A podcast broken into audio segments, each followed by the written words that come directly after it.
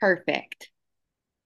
Hey, y'all, welcome back to another episode of Empowerment with Elizabeth. Today I'm here with the current Miss Rodeo America, Emma, and she is going to talk to us about, you know, her journey to the crown slash hat, which is so cute. I want one and all the things. So, Emma, tell us a little bit about yourself and how you got into pageantry. Awesome. Okay, we're definitely going to have to get you a hat now. I think you need one. I grew up rodeoing actually. So outside of the pageant world, and when I was nine or 10, learned about what rodeo queening was in the pageant world and kind of jumped right in. I started with a more local title and did that for five or six years. And then on the rodeo side, we have something called the National High School Rodeo Association, and they have a pageant system. So I did that in high school and then took about a six year break, moved off to New York, went to school, started working, and then came back and ran for Miss Rodeo New Mexico and now Miss Rodeo America. Amazing, amazing. I love it. Okay, so talk about why you think the judges selected you to represent the nation.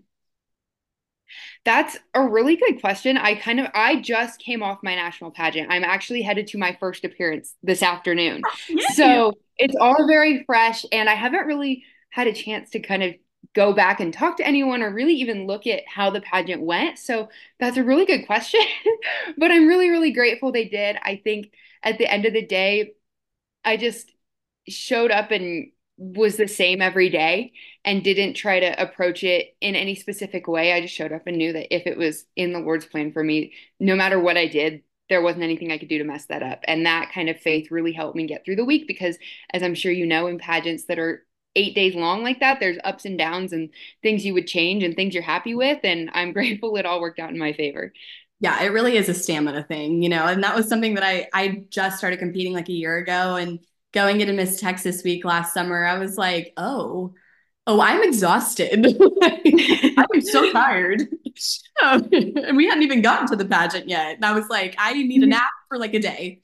Um, right. So, so, true. So true. But talk about the phases of competition because, you know, I come from the Miss America organization. So we've got, you know, talent, interview, on stage question, but you guys have other phases, correct? Right. So very similar to you all. Actually, it's not that different at all in terms okay. of the on-stage question. It's the interviews, what they're looking for in that terms of like their your professional skills. But then instead of having a talent portion, we have a horsemanship competition. And so we're judged on how well we can ride a horse and then our equine and rodeo knowledge. Gotcha. Okay, so what does that look like? So you I'm you ride the horse, I'm assuming, right? Sure. So if you've ever seen figure skating, you know how they go through like a pattern with different maneuvers? Yes. Very similar, very similar to figure skating, except we're on horseback. And so we get to the contest and they bring in horses for us to ride that we've never ridden before. And they give us a pattern and we are put on the horse and expected to execute the pattern in a specific way in order to gauge how well we can ride horses that we've never ridden before. So when I travel this year's Miss Rodeo America, I fly everywhere. So when I get to an appearance or a rodeo, they give me a horse I've never ridden before. And so the point of that part of the competition is to make sure you'll be able to handle that part of your job. That makes sense. I mean, yeah, when you say it like that, I'm like, well, yeah, you do need to know how to ride a horse. like I would be disastrous yeah. at that. That would just not work. My sister queen last year, she was Miss Fort Worth the year before, and they um she like did the rodeo at Fort Worth. And I mean, like we are like city girls, like so I truly. And she like the horse like almost bucked her off, and she was like, "I'm done. This is horrible." So we would have completely failed in that area. I'm i feel you because I think about all the time if I had to get on stage and do like any kind of swimsuit competition, any kind of singing or dancing, count me out. it's the trade off. It's the trade off. exactly. okay, so final question. If you could give one piece of advice to a first year title holder, what would it be? I think about this a lot now that I'm on the other side of it, which I'm 15 years into this. but really, what's gotten me here is you find the people that you trust with your life. Like you find two or three or four people that, you know, I tell people if they told me to jump off a cliff, I would.